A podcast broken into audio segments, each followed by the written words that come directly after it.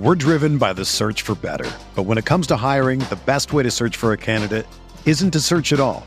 Don't search match with Indeed. Indeed is your matching and hiring platform with over 350 million global monthly visitors, according to Indeed data, and a matching engine that helps you find quality candidates fast. Ditch the busy work. Use Indeed for scheduling, screening, and messaging so you can connect with candidates faster. Leveraging over 140 million qualifications and preferences every day, Indeed's matching engine is constantly learning from your preferences, so the more you use Indeed, the better it gets.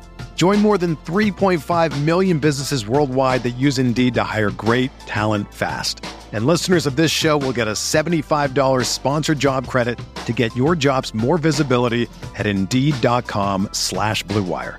Just go to Indeed.com slash BlueWire right now and support our show by saying that you heard about Indeed on this podcast. That's Indeed.com slash BlueWire. Terms and conditions apply. Need to hire? You need Indeed. My name is Jari Bolander. Welcome to the Entrepreneur Ethos Podcast.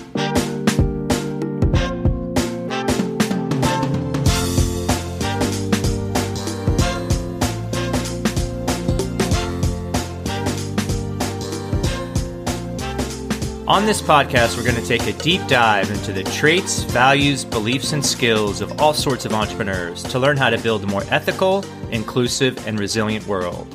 Let's get started. Hey everyone, stay tuned to the end of the interview where I'll give you some actionable insights that I learned from my guest. These insights are also in the show notes. As always, thanks for listening. Now, on to my guest for today, Christopher Fox founder of Syncresis, a communications strategy firm.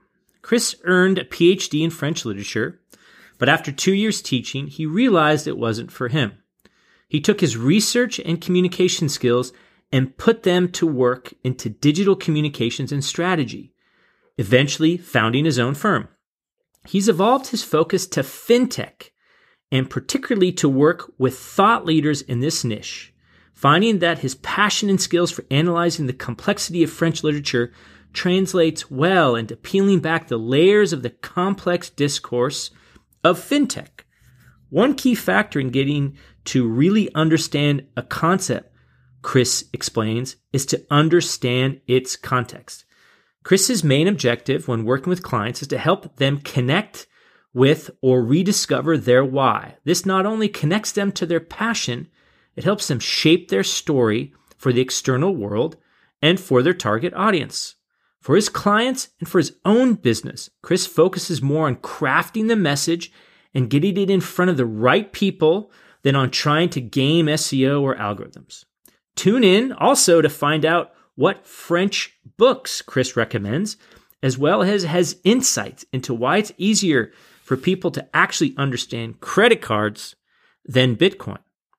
Now, let's get better together. Christopher Fox, welcome to the podcast. Thank you. It's really, really great to be on. Thank, I really appreciate you having me on today. Well, I appreciate you uh, coming on. I think we met through matchmaker.fm, if I'm not mistaken. Yeah, I think that might be right. Yeah, I love I love what James is doing over there at Matchmaker. It's a huge benefit to everyone, podcaster and guest, because it's hard to find quality guests like yourself. Well, yeah, I appreciate it. Hope hope to uh, prove out that that quality in the course of the conversation. Well, yeah, I mean, you know, the you you've got a, a, really interesting background and doing some really cool stuff in kind of fintech thought leadership, which we will get to in a second. But before we get to that, I would love to hear how you got to do what you're doing today. Yeah, so uh, it's, a, it's a great question. So what what I'm doing today is I focus on thought leadership strategy and content development exclusively within the world of, of fintech and financial innovators. And I point that out as the current state because it has absolutely nothing to do and no apparent resemblance to the starting point. I started off my career as an academic. I was teaching French literature at the university level. I'd gotten my doctorate in French and uh, kind of got myself to a point within the academic world after two years of realizing this is not for me. This is not what I need to be doing. This is uh, more or less unrewarding and unsatisfying professional environment to work in. And I want to do something different. This was at really at the early stages of the dot com boom. So I realized that I could transition the, the skills that I had in terms of teaching and research and communication and bring those into the world of um, digital and, and, internet consulting. So I, I, worked in that area for several years and moved moved around from between a couple of companies. Uh, ultimately, you know, coming up the ranks and becoming a director of user experience and content at a small internet consultancy. And I ultimately realized, you know, what why do I need to do this for a firm when I have a very strong specialized point of view and a strong set of skills and expertise that I could bring to the market? And I decided to take that entrepreneurial leap. And I've founded Syncresis, my company, in 2007. Uh, it started off as kind of a generalist company, you know, focused on digital communications, communication strategy, uh, content marketing for a range of industries over time, I realized that my business would only get better and that my delivery would only get more focused as I really, really narrowed down to a specific industry. So it became, you know, broadly the, the world of finance, and then even more specifically to that over the past uh, four or five years, where I've been in this world of financial innovators, whether those be large global banks that have an internal innovation unit and they're they're doing innovative things uh, out there in the financial markets, or um, you know more on the technology side, the, the fintechs that are out are developing products and developing services that are you know, disrupting what's happening or, or innovating and moving things forward in terms of the, the way that people are able to conduct transactions and exchange value. Hmm. Wow. French literature to the internet. Yeah. French literature, internet, fintech. I think that's probably the most eclectic path. I can't remember anyone with more of an eclectic path than that. But it's so interesting that I mean, what what got you into French literature to begin with? I mean, I mean, especially getting a PhD in it, which you know that's difficult and challenging to do. Yeah, a, uh, the answer to that question is actually on the path to why these things, in a very unexpected way, end up tying together which is, you know, I've, I've always been really fascinated by uh, complex structures. And I've always been really fascinated by trying to figure out how to interpret something that is, you know, on, on the surface, fairly difficult to get a, a handle on. And during my undergraduate life, I, you know, I found that the, the seminars on, on French literature were so much more interesting than some of the other subject matters that I was exploring in college. And I decided to major in that. And, you know, you, you really get to wrestle with such a complex matrix of issues, whether it's the, you know, the formal qualities of the literary work itself, the broader cultural and philosophical context, political context, historical content in which that work sits. There's so many layers and so many dimensions to it that I really, really got engaged in the intellectual challenge of juggling all of those complex issues. Uh, the way that it connects to fintech, it's kind of kind of a long set of leaps, but but ultimately, you know, every time I work with a new client that's doing something, you know, exceptionally complex in the world of invest, investment management or wealth tech or um, AI tools that support regulatory and compliance functions or uh, you know crypto or any any of these tools you're really mastering a whole new language and a whole new discourse every single time.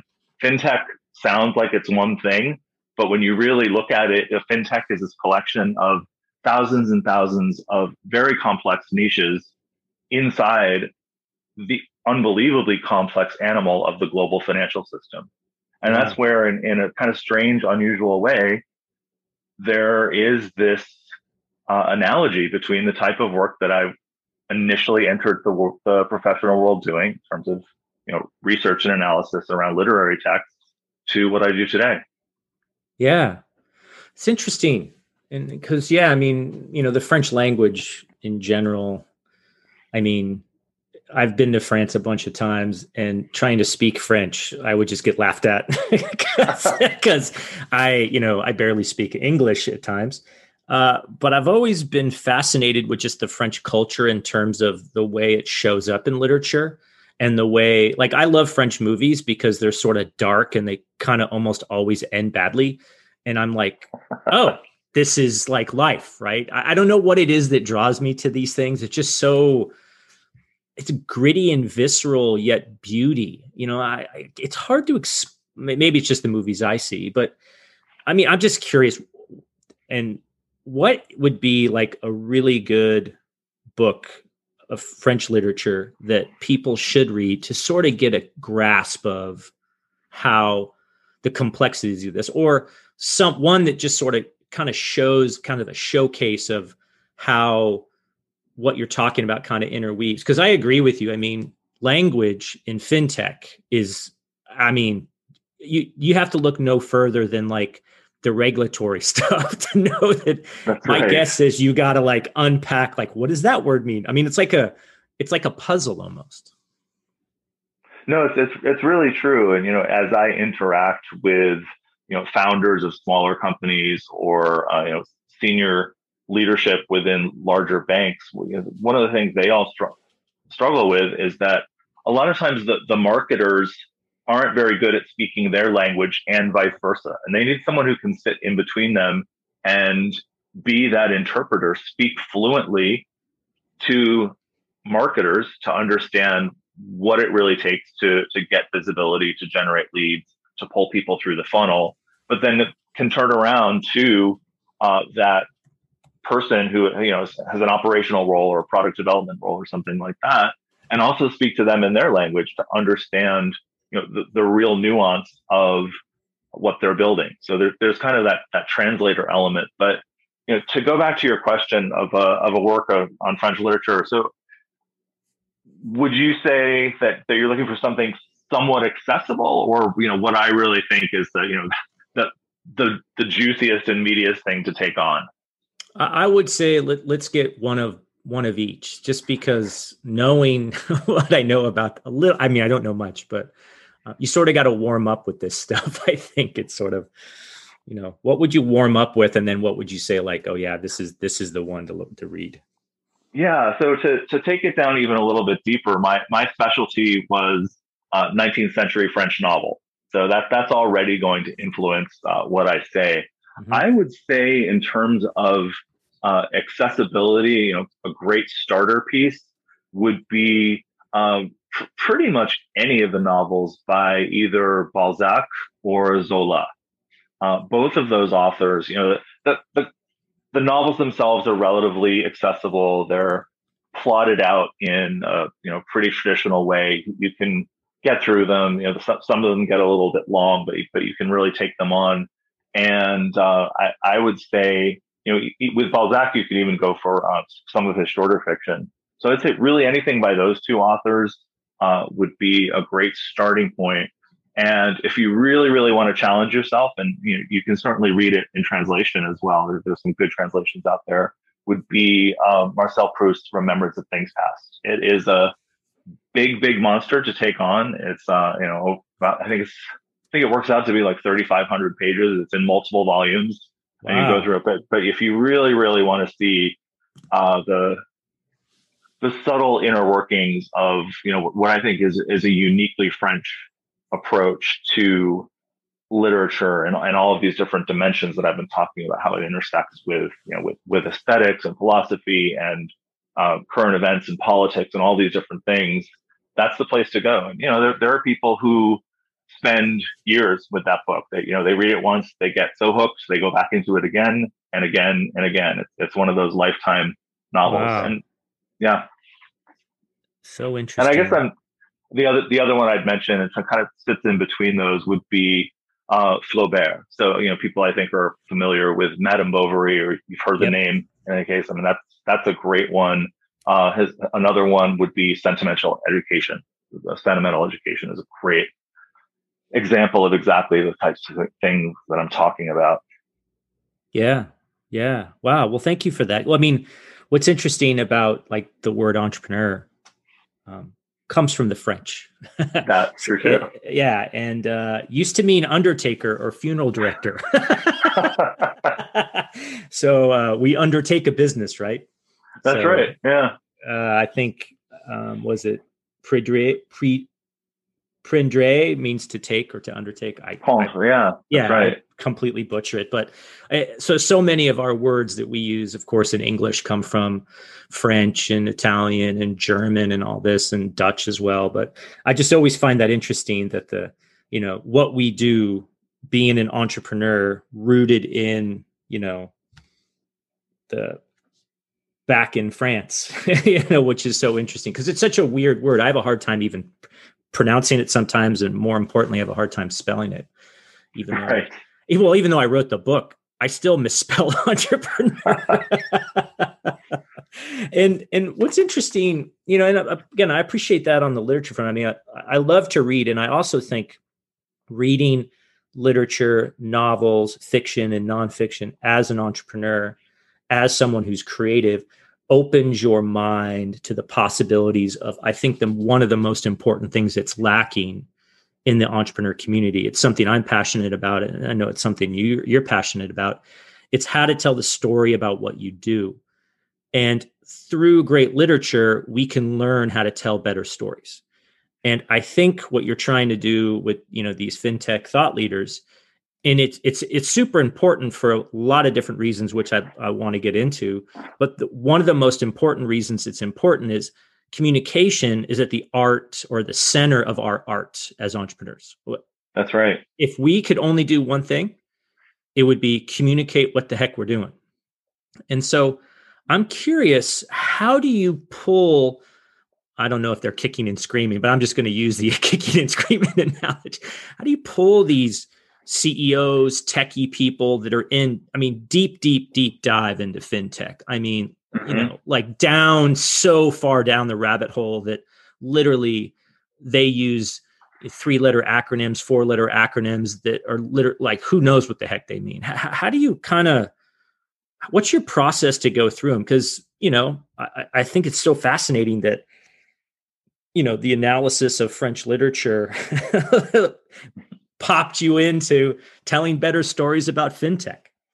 Yeah, I mean, and, and you're really right too. You know, when a, an entrepreneur gets in and gets deep into what they're doing, uh, there are a few things that happen. As you were suggesting, first is that they often get lost in their own private language or or the private language of a very small niche in the market. You know, everything that's going on right now with this this explosion of chatter around non-fungible tokens is, is a great example of something that is this incredibly private and arcane and you call it cryptic, if you will, language that people get very good at speaking to themselves and speaking within that community.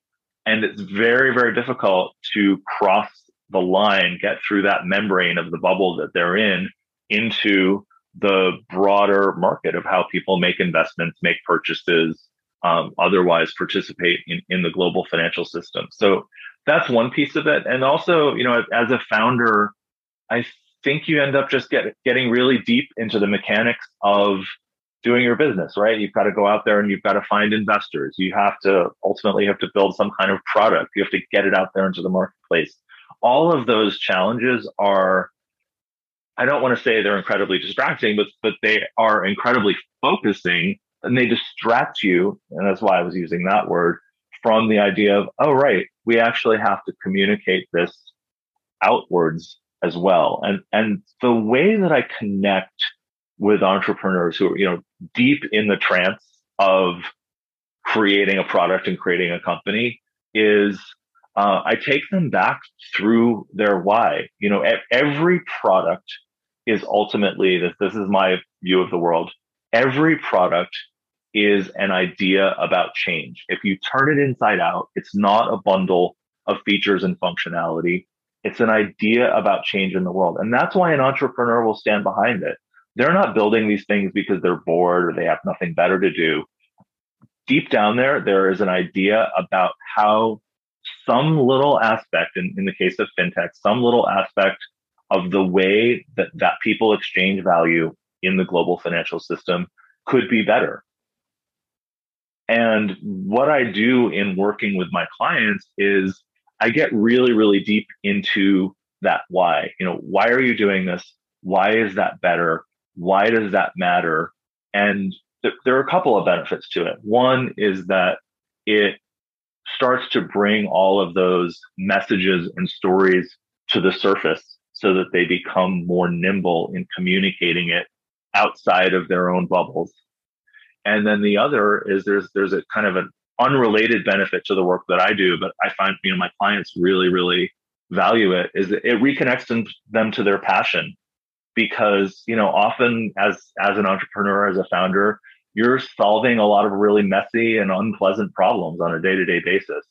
And to have that little space where you can go back into the absolute you know the, the, the highest level of your why and the passion that you have around the topic it's it's a real activator for thought leadership and and the same thing vice versa. Getting getting close to your your positioning and your messaging as a thought leader is an activator or reactivator of that passion that that's got you out there sweating and spending so much of your time trying to build this thing in the first place.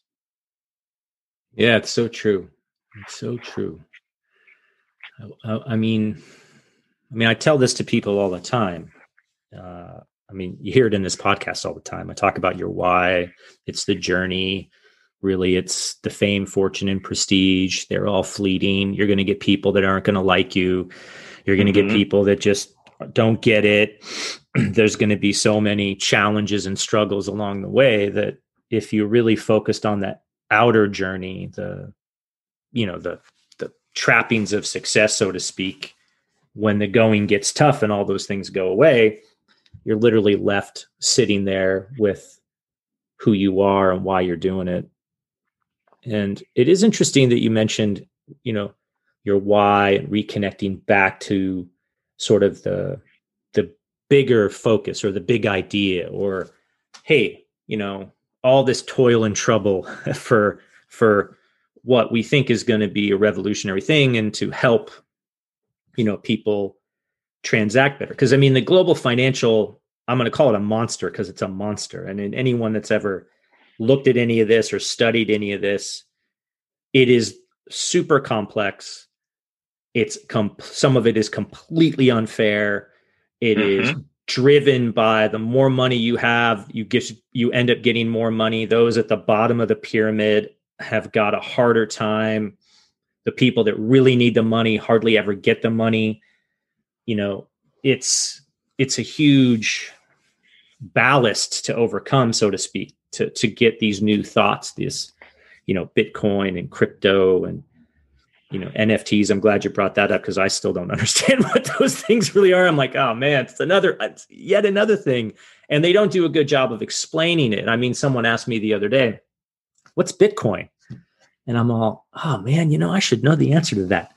Um, and i don't think yeah, I don't think there's again, this is a general problem for all entrepreneurs. And this is a reason why I wanted to talk with you about this because your unique perspective on it is a valuable lesson for anyone in any industry, not just fintech, but any entrepreneur that wants to like have his company have the potential for success. And so broadly, other than the why, and the deep dive into that.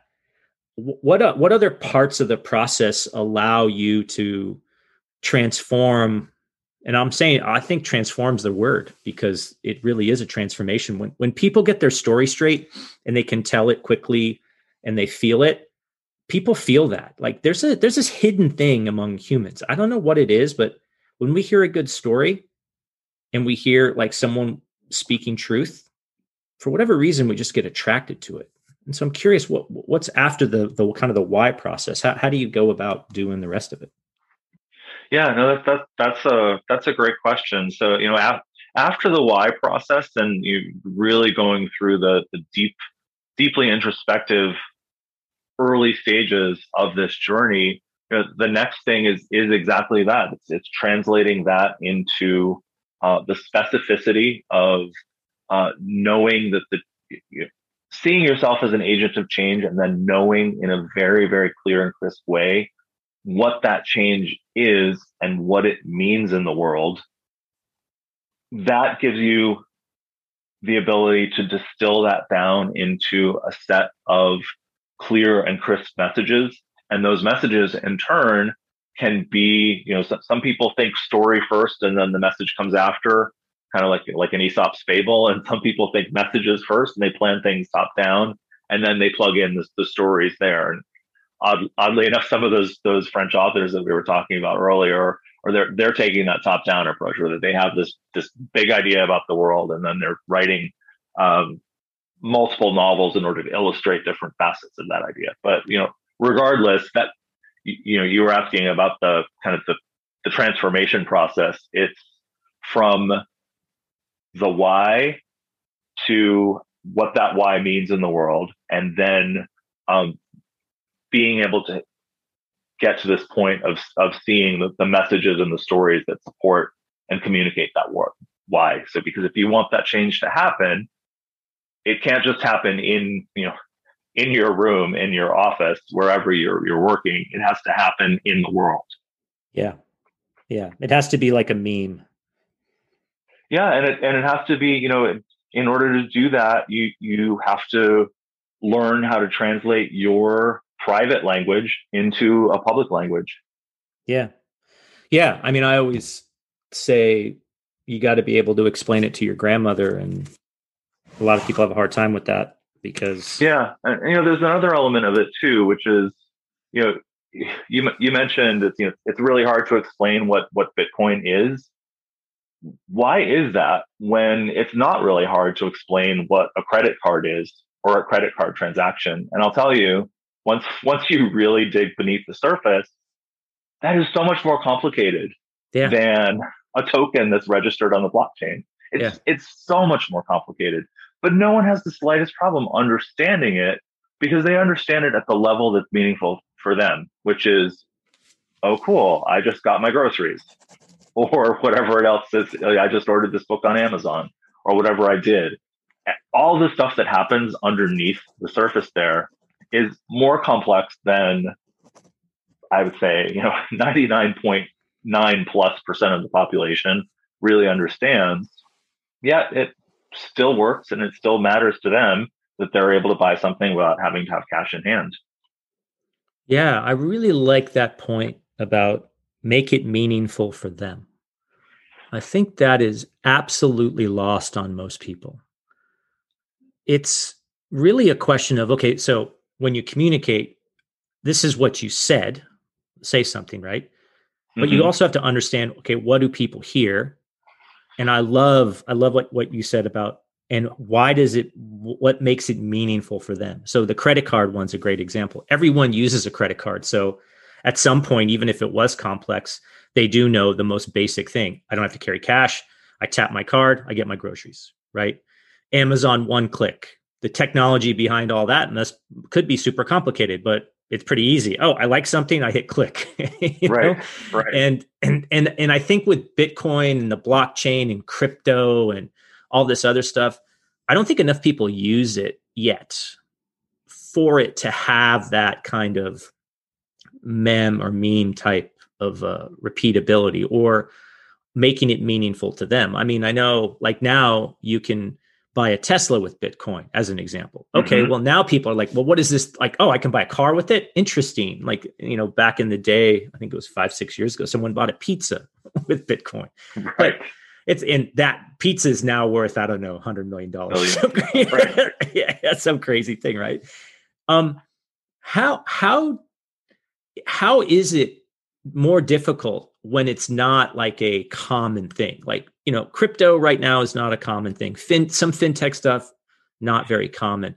Is it a lot harder for that message to get through and to to kind of and I always think about it like either crossing the chasm or jumping the gap or you know, mm-hmm. making it go viral or, you know, building the meme, you know, like it seems that there is a bit of a barrier when it's not as common as you know pot everyone knows like what a podcast is or when back in the day no one did but it's sort of becoming main how do you make that transition from niche to then thought leader in niche and then thought leader in the mainstream?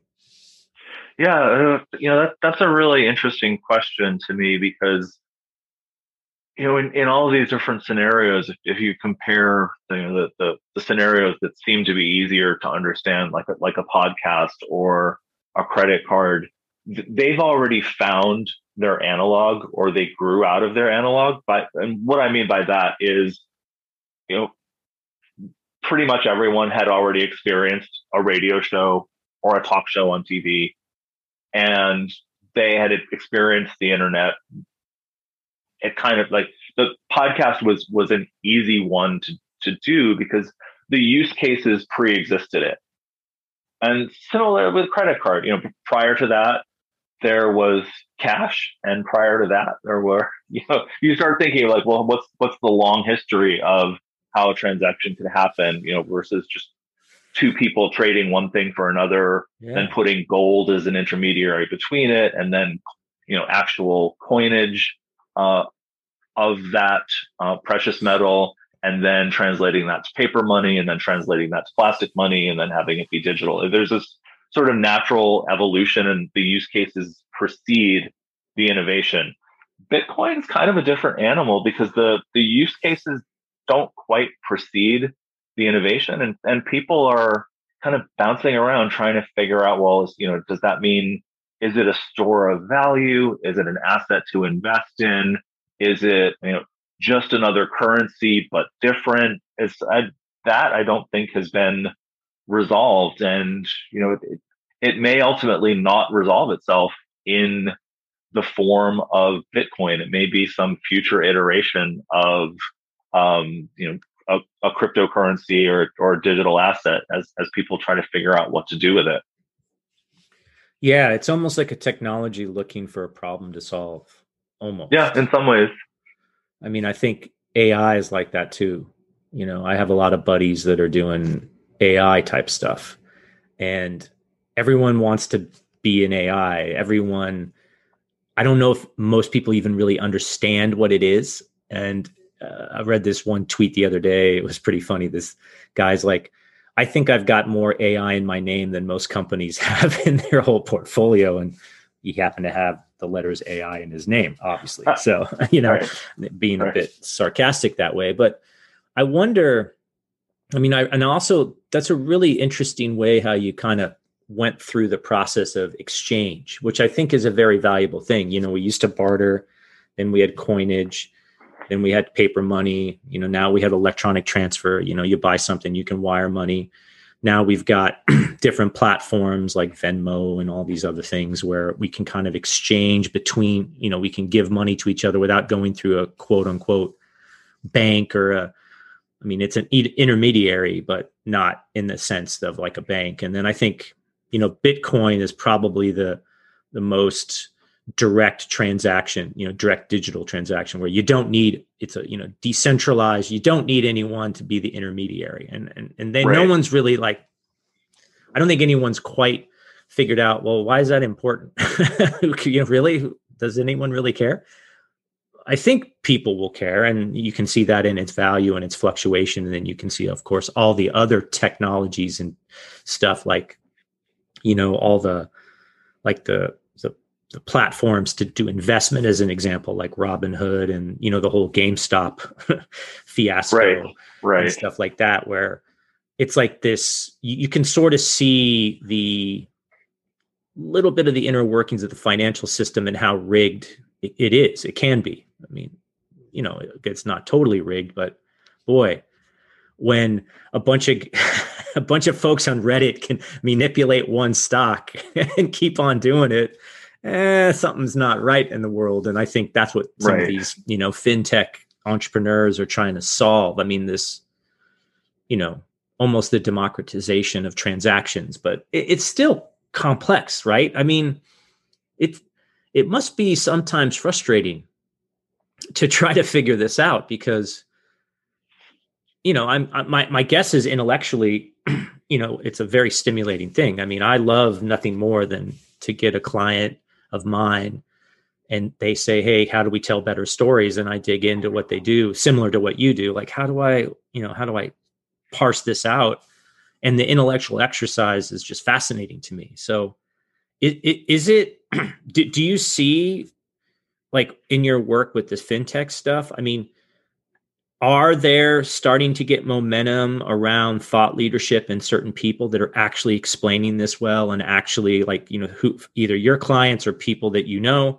Because my guess is that's when once people start explaining it you know to their grandmother and they can understand it that's when it tips you know for the right. t- tipping point. Right. No that that that's certainly true for anything where uh, mass adoption is part of the equation, you know, in, in, in a business to consumer world uh, where, you know, mass adoption makes sense. You know, it's, I was thinking a little bit too about this parallel to um, another scenario where the use case didn't really exist until the technology started to create it. And that, that would be around social networking. So, you know, there, there were a bunch of false, false starts in the social networking world. There was, you know, all, all these things that people kind of laugh about if you know at least if you're of a certain age and generation you you, yeah you AOL your, and CompuServe yeah, your, your AOL and CompuServe and then you then you laugh about you know like your MySpace page and, and which your, still your has like and, and all these still, things. Yeah, it's MySpace still has millions of hits a month. It's I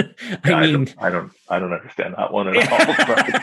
well, but you know what? But you're right. Like, oh, this is really good. Yeah, no, you're interesting. Yeah yeah but it took media. a while for the for the use cases around it to to gel and then become commercialized and monetized and you know that that's a whole other um minefield of uh, tricky issues to talk about but the point being is that you know th- that may ultimately be where we are right now in in the world of crypto is you know we're we're still in the world of you know like the AOLs or maybe the MySpaces, and maybe Coinbase is the MySpace of of crypto. I don't know. it's a good way to put it, though, because I mean, I think you know your whole point about commercialize, commercialize, and monetize is the same with like search, as an example. I think that's another yeah. technology where you know a Google search I mean, that kind of never existed until the technology was there. Although the process of searching for things, you know, back in the day, you'd have the card catalog at the library,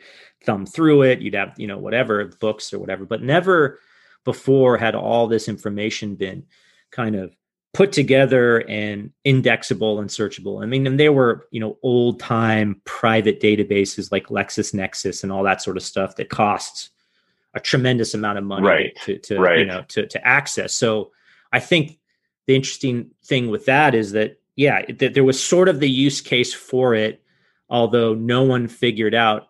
My guess is no one really thought, well, yeah, everyone on the planet would want to search something in Google. Um, and and I'm curious, what are your thoughts on that type of approach to thought leadership? Because you know, there's a huge debate now. Um, I think there. I don't remember who did it. Was it Ernst and Young? They did a. They just did a study about ads, and they kind of like figured out they were they're trying to figure out where all the ad money goes.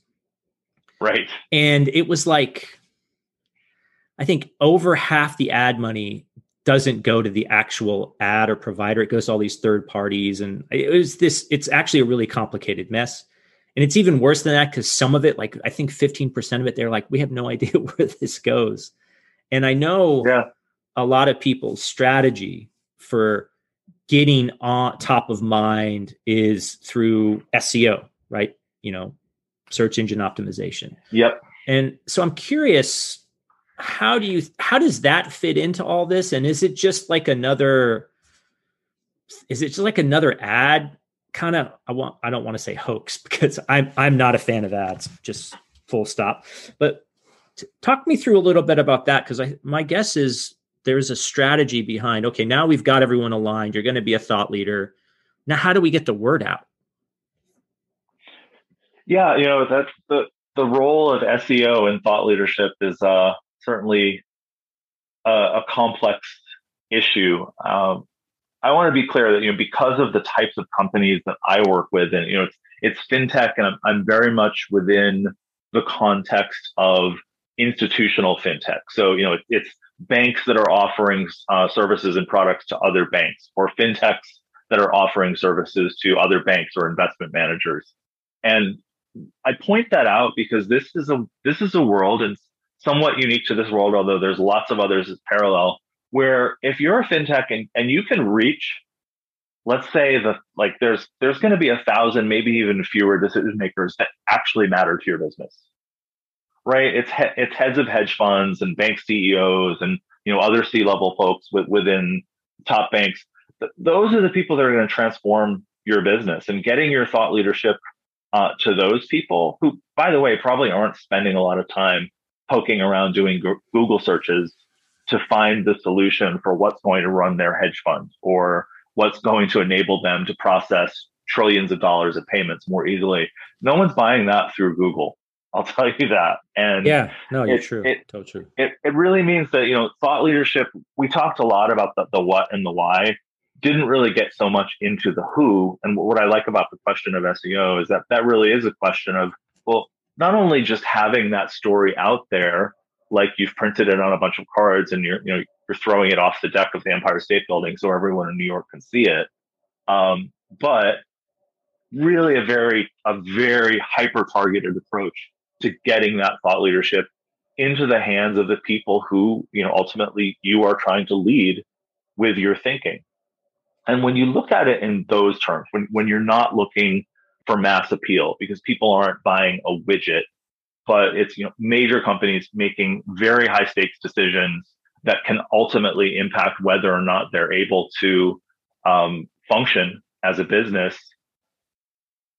Google's kind of a tr- you know it's, it's a tricky phenomenon because it, it's unlikely that those decision makers are using that tool to inform their decisions. Yeah. So you really need a very different strategy for getting your, your content into those hands. And, and, and sometimes what happens too is people try to focus on solving the SEO, you know, the, the optimization piece of the puzzle, and they end up cheapening or damaging their content. I've, you know, I've, I've seen companies do this where they get into this mode of chasing keywords and chasing their Google metrics. Oh my God, yeah. we have to fix our domain ranking. We have to do this and we have to yeah. do that. Yeah, and it, they really, really lose sight of of the the, ch- the actual situation that they're trying to address, which is to you know to, to lead the market in a certain direction and to attract you know high stakes decision makers. Yeah, I think it's all about. I mean, great point. I think it's all about who you're trying to who you know who you're trying to get at and I'm glad you brought up that, you know, it really is contextual. I mean, you know, if you're going for mass broad appeal, then maybe an SEO strategy works. But I like mm-hmm. I like how you brought up cheapening the message. I never thought about it that way. I never thought about how mass appeal could cheapen and or reduce your credibility, so to speak. I mean, I, I don't know kind of how that would work in this context, but I find it interesting that, like in fintech decision makers that you work with, right, the kind of B2B kind of folks, there's maybe a thousand people in the world that could make a decision for your company. Right.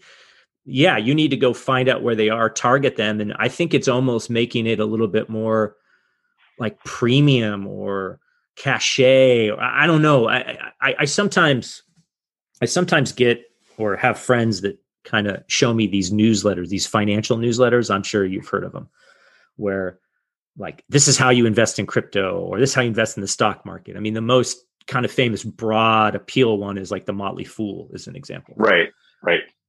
My guess is the CEO of Goldman Sachs when it was around, or if it still is, I don't even know, or no, JP Morgan Chase, right? Right, right.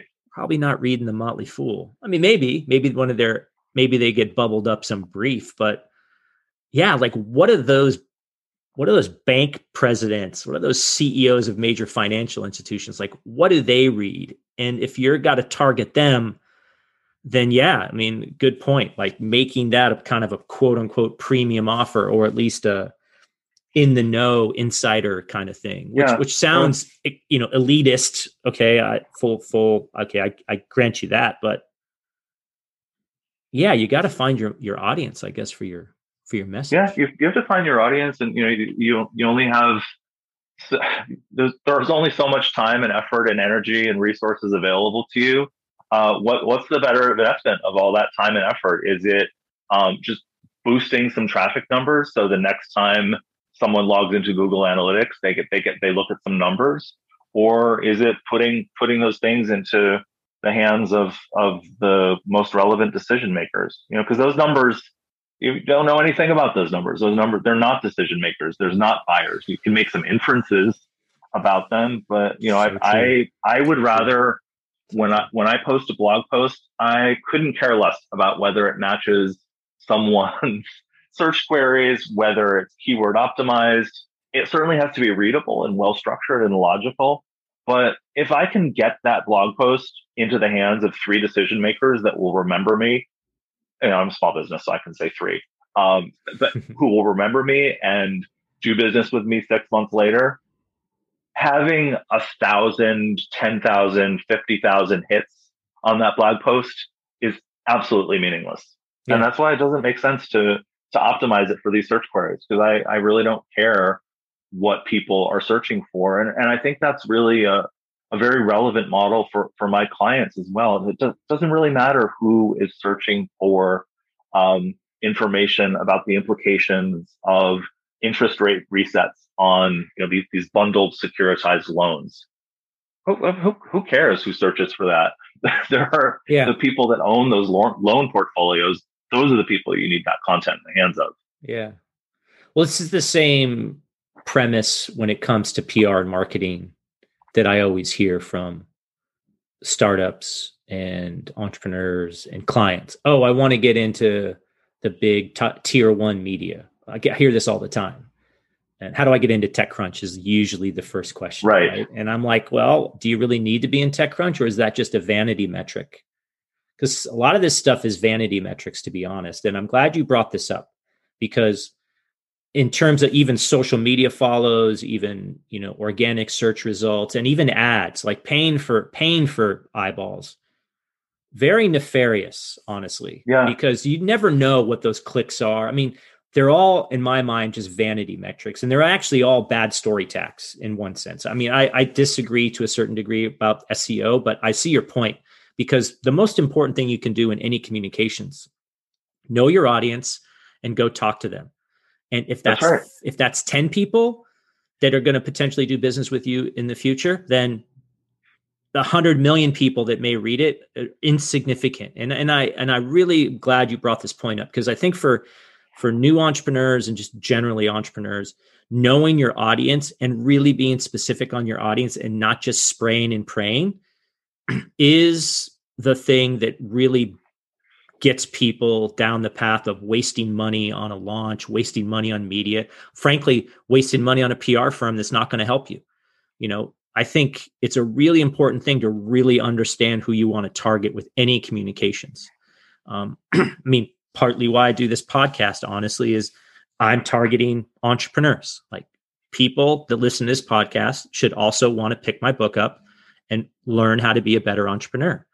So Sure. Yeah. it's, it's super interesting. Like I never thought about it that way. I like, I Yeah, like, that. I like that. And, you know, it's- I think sometimes I think about SEO, and it's not just the, the like the individual piece of content, but you know, when when you're doing that, you're you- you're always in an arms race, right? Because if if yes. if if your company becomes hyper focused on SEO and your competitors are hyper focused on SEO, it's it's this rid- ridiculous arms race. And I, I I kind of have this thought that it, it's like the old world of the yellow pages, where it was Yeah. always the joke of like, you know, which plumber do you pick? Like you start off and Advantage Plumbing is like, oh, we're the first listing, and then Aardvark Plumbing comes along. You're like, damn it, Yeah. now we're not the first listing anymore. yeah. So Advantage Pl- Plumbing cha- changes its name to Triple A Advantage Plumbing. yeah, yeah, Plumbing. yeah, yeah, yeah. Regis, Regis changes its McKenna. name to Triple A. Yeah, this is because of Regis McKenna. Just everyone know. we- Look up Regis McKenna.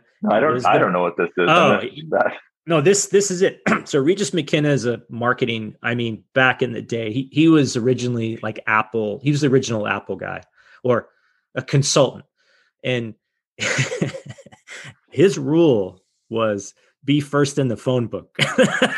right. That was one of his rules. So always start with an A, right? Eh, or whatever, right? But it's funny. But that's the thing. But you don't own that algorithm and you don't control it. So then when the Yellow Pages company decides that okay, we're doing display ads now, uh oh. Yeah. What yeah. happened to your first in the phone book listing? Yeah. And then or, yeah. what I, what I always think, and I was when I when I use this story, I always compare it. So we've talked about Aardvark and Advantage Plumbing. I I want my clients and I want my own company to be. I mean, I call it Martin Plumbing, right? Because it's in the middle of the, the, the listing. And you know, Martin Plumbing is the one that's like has all the great relationships with you know the with people of influence in in the town and the people that like to talk about their home improvement projects and knows everything about the latest fixtures, fixtures and talks about them. And the Martin Plumbing is the one that gets all the business for like the major remodels and renovations and, and big sticky problems. And Art of Aardvark Plumbing, yeah, my, my there's a problem with my sink. I call you once and then I go away and that's the end of it. Right, right, right, right. No, you're right. I mean, I love I love the arms race analogy because it's like I think Google in May. We're recording this in the end of April. I think in May they're going to change their search algorithm. Yep. and I remember right. the last. the whole. Yeah, then everything goes kind of resets. I remember when this happened a while back, and it was uh, Jason Calacanis had a had a company. I think it was called uh, Ohana, and it was basically like building links. It was like like they would curate links and then put it on a page, right. and you know, right and literally Google changed the algo and 85% of their traffic just blip went away, gone, poof. Yeah.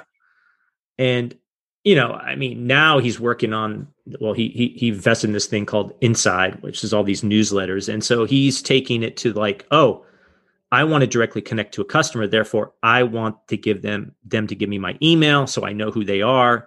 And I think that's the ultimate, almost ultimate currency now. It's yes, you have to get discovered, and it's hard when you first started out. Granted, uh, you know, don't get me wrong, you probably have to write, run some ads or do some organic SEO, whatever. Like you got to find mm-hmm. who your customer is. But boy, you're totally right.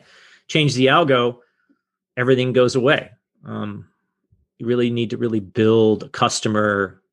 You need to get to know the customer and be intimate with them and know who they are and service them. So yeah, no, and I, and I'm just inherently suspicious of processes that only exist to to perpetuate themselves. And yeah, that's true. SEO is a really great example of good point. You know, it's always an arms race. The algorithm is always changing. There's this whole ecosystem of SEO specialists. When when I'm being especially snarky, I'll say that SEO stands for screw everyone over.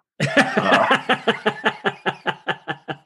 All right, I'm with you. And, okay, okay. And, that, and that's and that's why you know, and, and it's not that I dismiss the value of like you know, like you're saying with with ads. There there are situations where it makes sense, but that's that can't be your strategy. And and the sad thing that happens is people lose sight of it, and then it becomes their strategy. You know, and if your strategy is bottom feeding, what is it that you're going to be eating? Yeah, it's not, it's not nice. Whatever it is, no, nice. true, no, no, true, true. So, uh, so what advice would you give the next generation of entrepreneurs coming up? Yeah, I, I love I love that question because you know I, I really uh, been around for a bit and I see multiple generations of people coming up and and it ties back to what I was saying earlier about you know building a business is hard, creating a product is hard. There's so many problems that you're always trying to solve because you, you know you're you're trying to get there. But the biggest piece of advice is don't lose sight of the why. In fact, keep going on that why and keep pushing yourself. Ask, why does this matter? Why does this matter? Because the more connected to that you are, the more fuel you have for your own passion. But even at a more outward looking level, the more fuel you have for your messaging and, and the way you get yourself out into the world. Wow. Yeah, I agree. Have a strong why. Keep on keep on keeping on with that. So, Chris, yeah, and keep and don't let it sit. Keep keep keep digging. Yeah, keep digging. I, I'm still, you know, I've been at this for many many years, and and I still keep digging down and you know what is it that I mean and what what is this when I talk about all these things about ethical content and you know the most the ecological approach to human attention and you know that's the real meaning of thought leadership right. is is having courtesy toward people's attention and their time because of all the messages that are out there in the world. That's that's my latest level of depth but i you know I'm still going to keep digging down. It's all you know just that why really really fuels what i do next and how i evolve my business i think that matters for a, a new entrepreneur as well yeah, I agree. Chris, thank you so much for being on the show. Really, really appreciate it. And uh, definitely going to go check out some French literature now. Yeah, no, I'll, uh, I'll share a couple of, of uh, specifics and uh, some specific titles. You can put them in the show notes as well for other people to take a look. Oh, absolutely. Absolutely. Thanks again. Stay safe. Yeah, thank you. Take care. Bye bye. Thanks, Christopher, for being on the show. I learned a ton, and I'm so glad you gave us some awesome uh, books to get started on our uh, French literature book club. Uh, that was really cool, so I appreciate that. Now, as promised, here are some actionable insights I learned from my interview with Christopher. Your why is your fuel. Keep asking yourself why, even after several years. This will help drive you and keep you motivated and passionate. Chris does this for himself as well as for his clients. SEO and ads can be a solid starting point, but eventually you're going to want to focus on who you are reaching, not how many people you are reaching. And everyone that listens to this show knows my somewhat disdain for digital ads and the spray and pray method. So Know your audience and talk directly to them. Don't be afraid to learn new things, even when they are far afield from what you've studied in school or did in a past career. Learning is an important part of seeing the gaps in your own thinking, and I can't stress this enough. Make sure that you're always trying to learn something new and keep your mind sharp and try to figure out where the uh, crossover is for different things that may seem completely independent from each other. Well, there you go. That's what I learned from Christopher. So thanks for listening, and we'll see you next episode. Thanks for listening to the Entrepreneur Ethos podcast. I hope you enjoyed this episode as much as I did creating it. My hope is that you learned something that can make you a little bit better. If you enjoyed the podcast, please do share it with friends and review it on Apple Podcasts or Spotify. You can also join my email list by visiting theentrepreneurethos.com to get my thoughts on what I'm doing to get better, as well as what I'm working on. You can also pick up my book, The Entrepreneur Ethos, if you want to learn the traits, values, and beliefs that I think we need to build a more ethical, inclusive, and resilient entrepreneur and frankly, world community. Feel free to follow me on Twitter at the Daily MBA and let me know if you have any questions or recommendations for a guest you'd like me to talk to. Also, drop me a note if you try anything we talked about on this or any other episode. I'd love to hear what's working for you. Until next time, keep getting better.